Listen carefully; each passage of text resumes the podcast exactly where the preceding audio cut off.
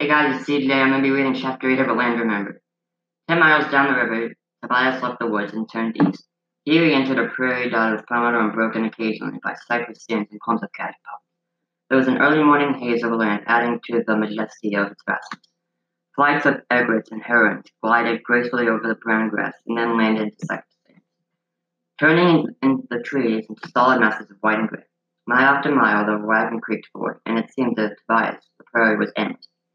Here there were no circular border of thick forest like on Alabama, Alachua savannah, but like the savannah, he could see herds of deer moving across the land, and also wild cattle. Once he came within a hundred yards of a small herd, and when he stopped to look, the cows jerked their heads up quickly, spinning alert as he stared for him, for a minute. They wheeled and bounded away. For half a mile they thundered over the graze, and then stopped and yielded, and continued to graze. At noon he stopped at a cypress branch and ate a fried coon Emma had prepared washing it down with water from his canteen. Then had come with the horse. To stretch his legs, he walked over to the stand. The little island upon Cyprus was so thick he found it difficult to enter. As he made his way toward the center, he thought that this was one stand alone there were enough. Cypress poles to fence the entire prairie. He was startled when he heard the sound just ahead of him. A combination of grunting growl. He stopped cautiously around a tree and came face to face with a wild boar Man and animal looked at each other for a minute, both equally surprised by the other's sudden presence. Then Tobias slowly backed away, leaving the boy's sole claim to its prairie home. He hoped that it would stay there and not come his way. And it was late afternoon when Tobias reached Britain first. Cypress Shack was on the west side of an inlet to the north of Fort Pierce. He hitched the horse and stood for seven minutes gazing out across the water, thinking that someday he would bring Emma and Zach here to walk the beach and gather shells would just sit on the sand and watch the gulls and pelicans play. The puppeteer at the trading post, Elias Thompson, was a short, fat man in his fifties, with a bald head and tomato red face. When Tobias entered, said, Howdy, I seen you coming a good while ago. That wagon's a load for one hoss to pull. When you need is a buckboard. It ain't as heavy and it rides better on the prairie. Oxen is what you ought to have to pull a farm wagon. I had oxen once, but all I got now is the horse. It'll have to do. What can I do for you? Thompson then asked him. I've got coonskin straight, a lot of them. You got any cash money? I mean silver or gold coins, not Confederate paper. That stuff ain't worth shucks with some folks still try to pass it off to me. I got a little, and it's coins. But them coonskins ain't worth much, and besides that, I hardly get no supplies at all. This is a scarce everywhere now. A fellow came through here the other day and told me it's so bad in Georgia and Alabama that folks is eating pine cones and sassafras roots. Folks is in real bad shape on account of the war done tore everything. Only goods I can get comes on a schooner out of Baltimore, and it sure ain't much. What is it you got in mind? Mainly I want a Dutch oven and a little wheat flour if you got it, and I could use some salt. I got no flour at all, and I ain't seen a Dutch oven in five years. It all went into cannonballs, but I got some salt. I wouldn't give my cash money for salt, Tobias said. Will you take the skins and trade? Yeah, I'll take them. Next time the schooner comes, I'll send them north folks up there still has the money to buy stuff like that. The schooner captain told me told what they told what they really want now is polo cat hides. Bring as much as two dollars each. Now ain't that something? Polecat hides. I reckon that woman up there fancy a coat with white stripes. Next time you come in, bring me some if you can figure out a way to relieve a skunk of his hide without getting the worst of it. I'll think on it, Tobias said. I don't relish the idea of trapping skunks. Got sprayed once and I to, had to stay out in the barn for a week. Where you live? Thompson asked. On the east side, on the east side of the Kissimmee. A four days travel here. I hear tell them little steamers is going to start running across the river again, down to Lake Okeechobee. I bet you could, I bet you could sell them boatmen some alligator hides. Gator hides bring a buck fifty to three dollars now, depending on the size, and the tail meat is as good as beef could probably sell fresh meat too. Nowadays, it's easy to sell anything a man can eat if you can find somebody with cash. I've never seen a boat on the river since I've lived here, but if they come again, I'll know. My place is right off the bank. Tobias went outside, brought in the skins, and put them on the counter. Thompson examined them briefly. Them, them some real good hides. Already have ten pounds of salt and trade. Done, Tobias said, disappointed about the other things, but glad to have at least salt out of the trade. When Thompson came back with stuff, he said, You got a gun? I've got a rifle and pistol, both from the military. You want some shells? That's the only thing they got plenty of up here north. Leftover ammunition. I bought three whole cases off the schooner. I can let you have a couple boxes for a dollar cash. Are they 44s? That's right. I'll take them, Tobias said, surprised by the offer, but I want four boxes. Here's two dollars each. Tobias put the shells and salt into Quasack. Next time the supply boats came, ask about a Dutch oven. I want one real bad, and I'll pay cash if I have to. I'll do that. Thompson followed Tobias to the wagon.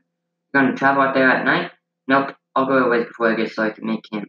Then I'll move up on sunup. You best be real careful, Thompson warned, serious in voice. Since the war, there's been a lot of drifters in these parts. There's a lot of men scattering around now, looking for something to eat. Maybe with somebody to kill, too. One day last month, about 15 came by here in one creek, riding horses. They was the meanest looking bunch I ever seen. Looked as though they'd make kill a man to look at him. At the look at him. They plumb scared me to death, and my boots shook till they were finally rode off.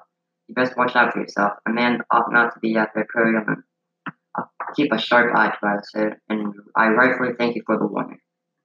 As the wagon creaked away, Thompson shouted, What you need is a buck, boy. You decide to trade off the wagon, let me know. I'll see if I can find one. Tobias waved back to.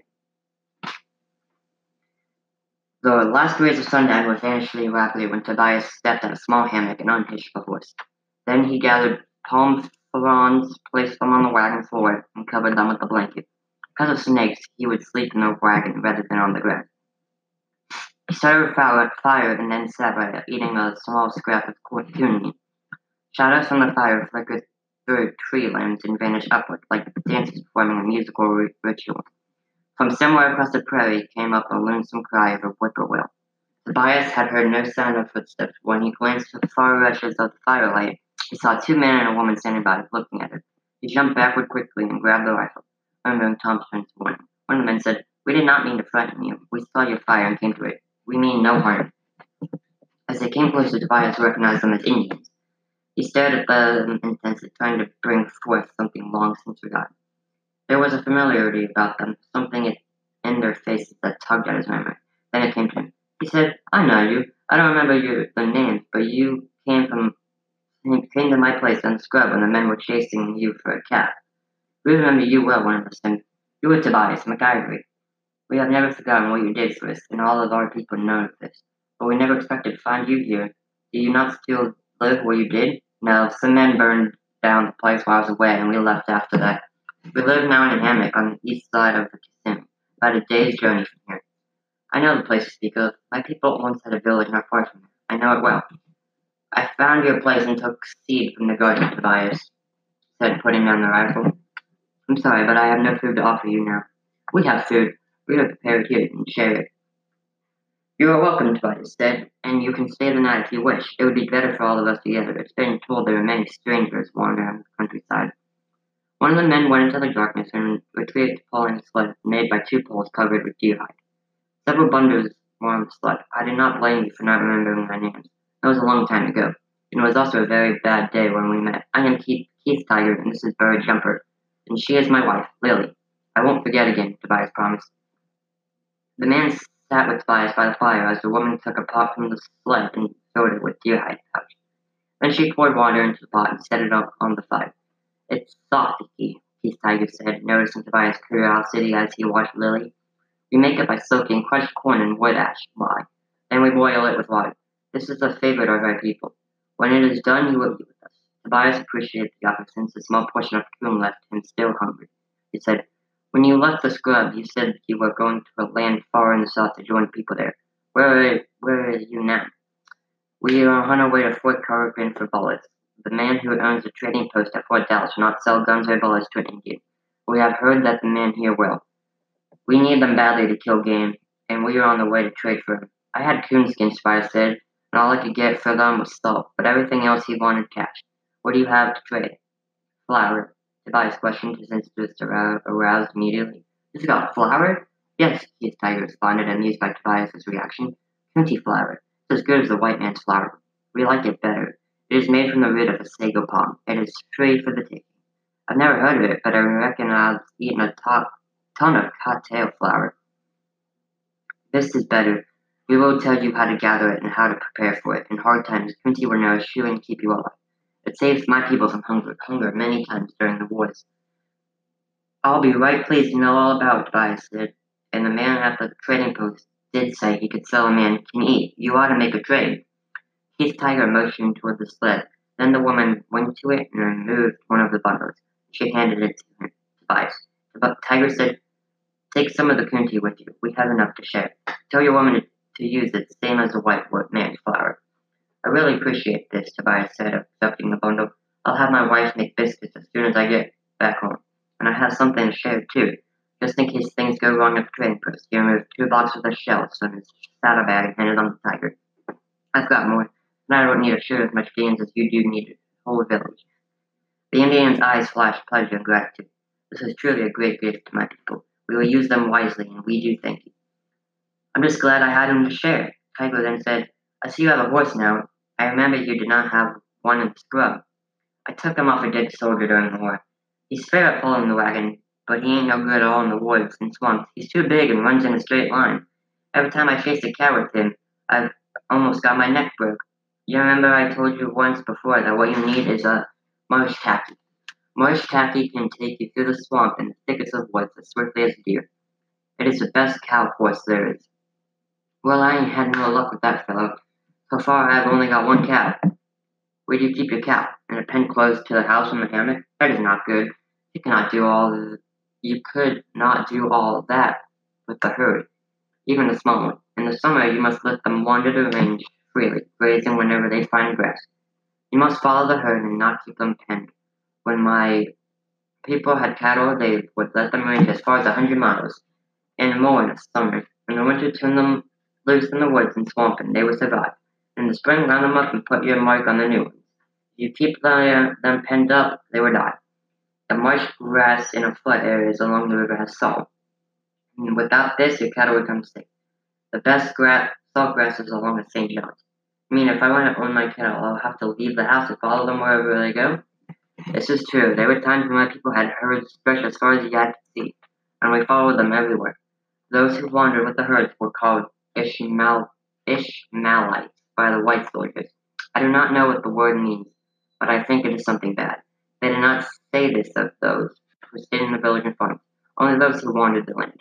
But if you do not wish to follow the herd, it is best to stay home and grow pumpkins. Ishmaelites, Tobias said as word. Maybe I will do as you said. I wouldn't like to be just a pumpkin grower. If you catch a cow in the swamp, put your mark on it and let it go. Then catch another marker. You can return for them later. If you keep them in a pen all the time, they would die. By now the pot in the fire was bubbling, and the mixture had formed a thick gruel. Lily removed it from the fire, then said, and then she handed a huge spoon to Keith Tiger. He passed it to Tobias and said, You must eat first. It is the custom of our people. Tobias dipped the spoon into the pot, put it to his mouth, and chewed. It's good, he said, swallowing and then smiling. It's really good. I hope we have corn this fall. I'll tell Emma about this. He passed the spoon, back to Keith Tiger, and after he dipped it into the pot, he passed it to Bird Jumper. They would all eat from the same spoon and pot. When Bird Jumper ate, he passed it back to Tobias. Lily would wait until the men finished before ate. Later that night, after two hours of talking, Tobias yawned and said, I guess I'll go to turn in now. It's been a long day and I need to hit the trail I sent up tomorrow. Keith Tiger said, We must start early too. We have been traveling mostly at night. It is best that no one sees us, but I am glad we came to your, to your fire. If we had not recognized you, we would have remained in the darkness. He then handed the soft spoon to Tobias. Take this as a gift to your woman. Perhaps she can make use of it. We have many more of them in the village, and if you ever have need for my people, go to far shore of the creek, Lake of Children. From there, walk south. You will not see us, but we will know you are there. Tobias took the spoon and put it into his saddlebag. He said, I thank you for this. and It will make Emma proud. I know she'll have use for it. I'm glad you stopped here for the night, and I wish you much luck with your training. We'll have more food together before we depart at sunup, Tiger said. Tobias then climbed into the wagon and lay down on the palmetto bed, thinking for a long time of the strange voice, Ishmael. Alright guys, that's the end of chapter 8. I hope I hope I did a good job reading for you, okay? Bye. Hey guys, it's Steve today. I'm gonna be reading chapter 8 of A Land Remembered. Ten miles down the river, Tobias left the woods and turned east. Here he entered a prairie dotted with palmetto and broken occasionally by cypress stands and clumps of cactus There was an early morning haze over land, adding to the majesty of its vastness. Flights of egrets and herons glided gracefully over the brown grass and then landed to cypress turning in the trees into solid masses of white and gray. Mile after mile the wagon creaked forward, and it seemed that to Tobias the prairie was endless. Here there were no circular border of thick forest like on Alabama's actual savannah, but like the savannah, he could see herds of deer moving across the land, and also wild cattle. Once he came within a hundred yards of a small herd, and when he stopped to look, the cows jerked their heads up quickly, spinning alert as he stared for him for a minute. They wheeled and bounded away. For half a mile they thundered over the graze, and then stopped and wheeled and continued to graze. At noon he stopped at a cypress branch and ate a fried coon Emma had prepared for him, washing it down with water from his canteen. Then had come with the horse. To stretch his legs he walked over to the stand. The little island upon Cypress was so thick he found it difficult to enter. As he made his way toward the center, he thought that this was one stand alone there were enough. Cypress bullets to fence the entire prairie. He was startled when he heard the sound just ahead of him. A combination of grunting growl. He stopped cautiously around a tree and came face to face with a wild boar. Man and animal looked at each other for a minute, both equally surprised by the other's sudden presence.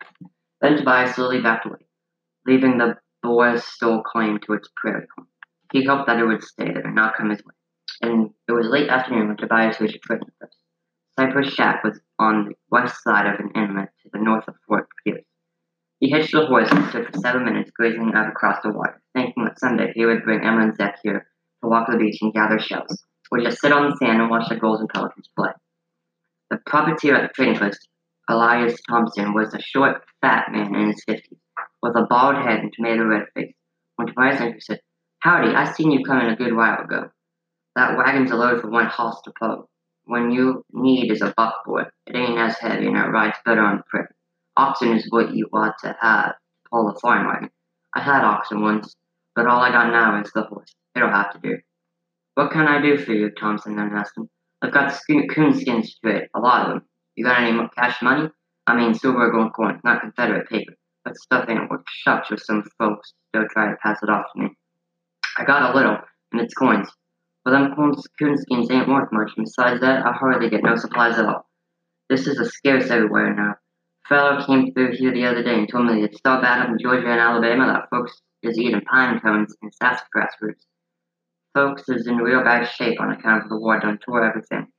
Only goods I can get comes on a schooner out of Baltimore, and it sure ain't much. What is it you got in mind?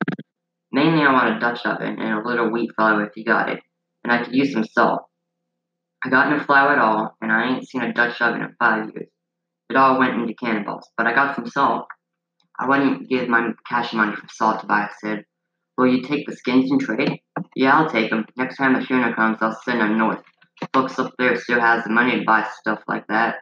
The schooner captain told me, told what they, told what they really want now is polecat hides. Bring as much as two dollars each. Now ain't that something? Polecat hides. I reckon that woman up there fancy a coat with white stripes. Next time you come in, bring me some if you can figure out a way to relieve a skunk of his hide without getting the worst of it. I'll think on it, Tobias said. I don't relish the idea of trapping skunks. I got sprayed once and I still had to, stay out in the barn for a week. Where you live? Thompson asked. On the east side, on the east side of the Kissimmee. A four days travel here. I hear tell them little steamers is going to start running across the river again, down to Lake Okeechobee. I bet you could, I bet you could sell the boatmen some alligator hides. Gator hides bring a buck fifty to three dollars now, depending on the size. And the tail meat is as good as beef. You could probably sell fresh deer meat too. Nowadays, it's easy to sell anything a man can eat if you can find somebody with cash. I've never seen a boat on the river since I've lived here, but if they come again, I'll know. My place is right off the bank. Tobias went outside, brought in the skins, and put them on the counter. Thompson examined them briefly. Them, them some real good hides. Already you have ten pounds of salt and trick. Done, Tobias said, disappointed about the other things, but glad to have at least salt out of the trip. When Thompson came back with salt, he said, You got a gun? I've got a rifle a pistol, both from the military. You want some shells? That's the only thing they got plenty of up north. Leftover ammunition. I bought three whole cases off the schooner. I can let you have a couple boxes for a dollar cash. Are they 44s? That's right. I'll take them, Tobias said, surprised by the offer, but I want four boxes. Here's two dollars each. Tobias put the shells and salt into Quasac. Next time the supply boats came, ask about the Dutch oven. I want one real bad, and I'll pay cash if I have to. I'll do that. Thompson followed Tobias to the wagon. You're going to travel out there at night? Nope. I'll go away before I get so I can make camp. Then I'll move up on setup.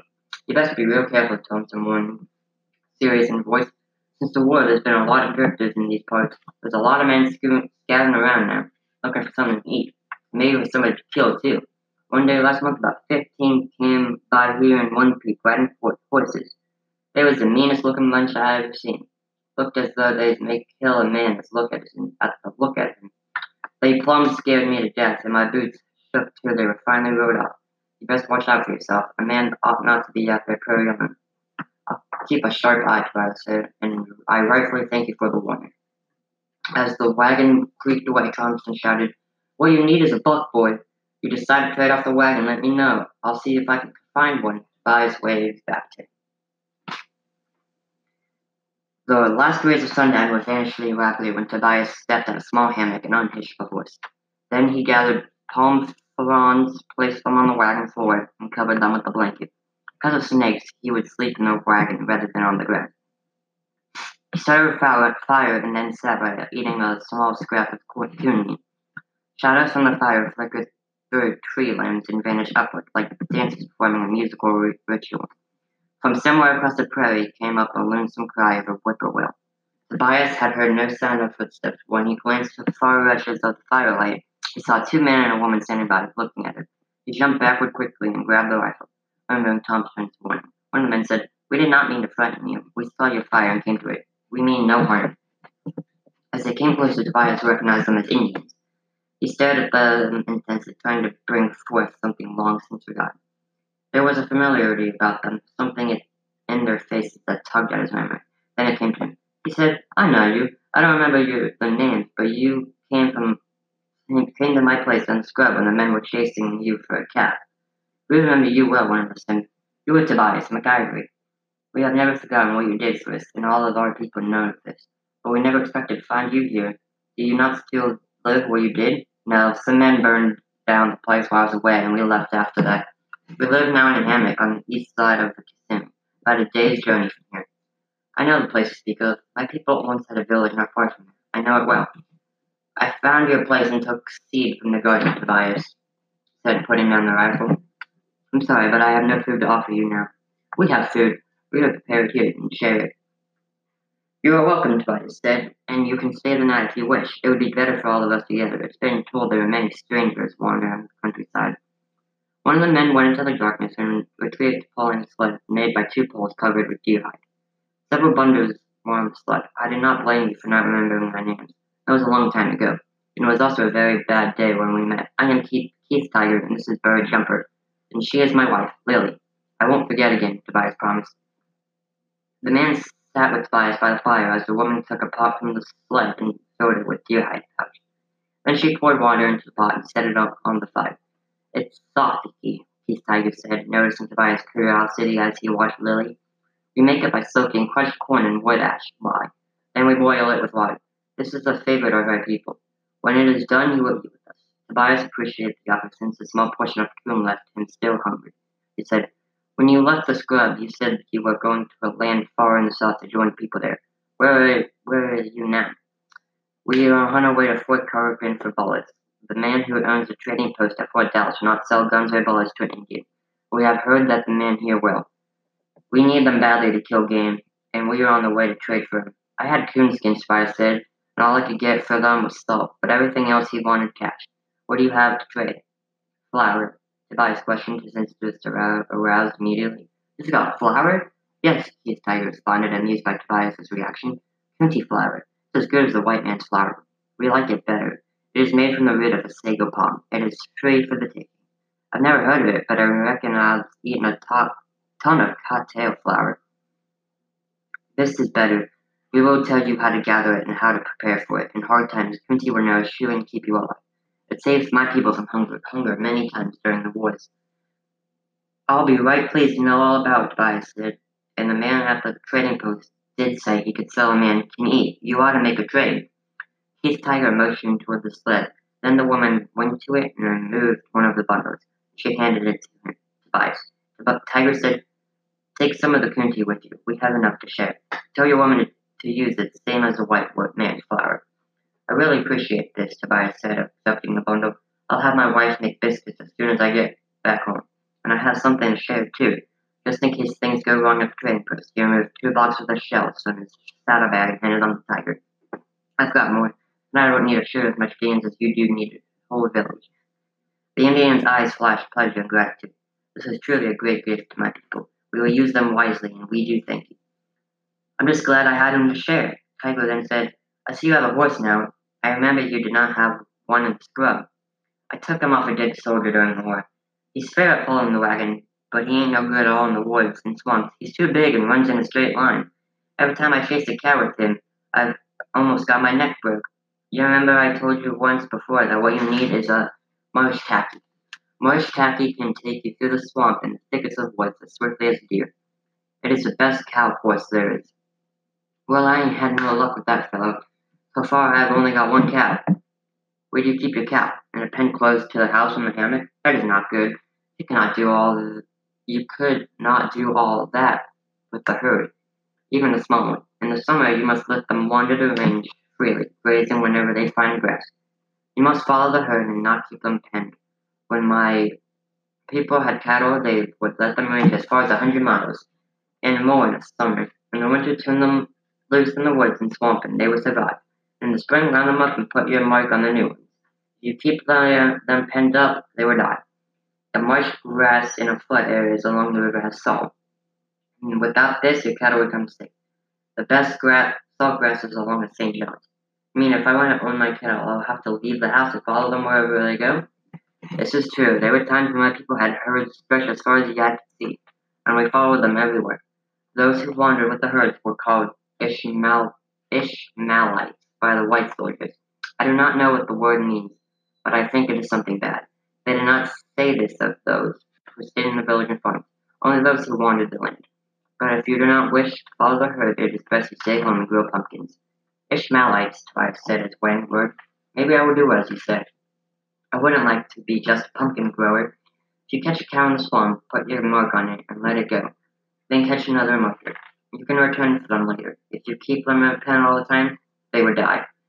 By now the pot in the fire was bubbling, and the mixture had formed a thick gruel. Lily removed it from the fire, then said, and then she handed a huge spoon to Keith Tiger. He passed it to Tobias and said, You must eat first. It is the custom of our people. Tobias dipped the spoon into the pot, put it to his mouth, and chewed. It's good, he said, swallowing and then smiling. It's really good. I hope we have corn this fall. I'll tell Emma about this.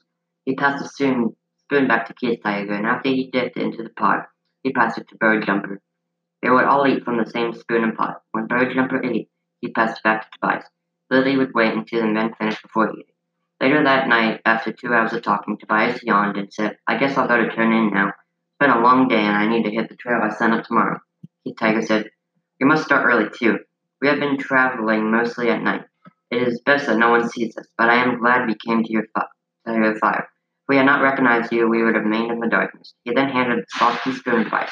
Take this as a gift to your woman. Perhaps she can make use of it. We have many more of them in the village, and if you ever have need for my people, go to far shore of the creek. From there, walk south. You will not see us, but we will know you are there. Tobias took the spoon and put it into his saddlebag. He said, I thank you for this, and it will make Emma proud. I know she'll have use for it. I'm glad you stopped here for the night, and I wish you much luck with your training. We'll have more food together before we depart at sunup, Tiger said. Tobias then climbed into the wagon and lay down on the palmetto bed, thinking for a long time of the strange voice, Ishmaelite. Alright guys, that's the end of chapter 8. I hope I hope I did a good job reading for you, okay? Bye.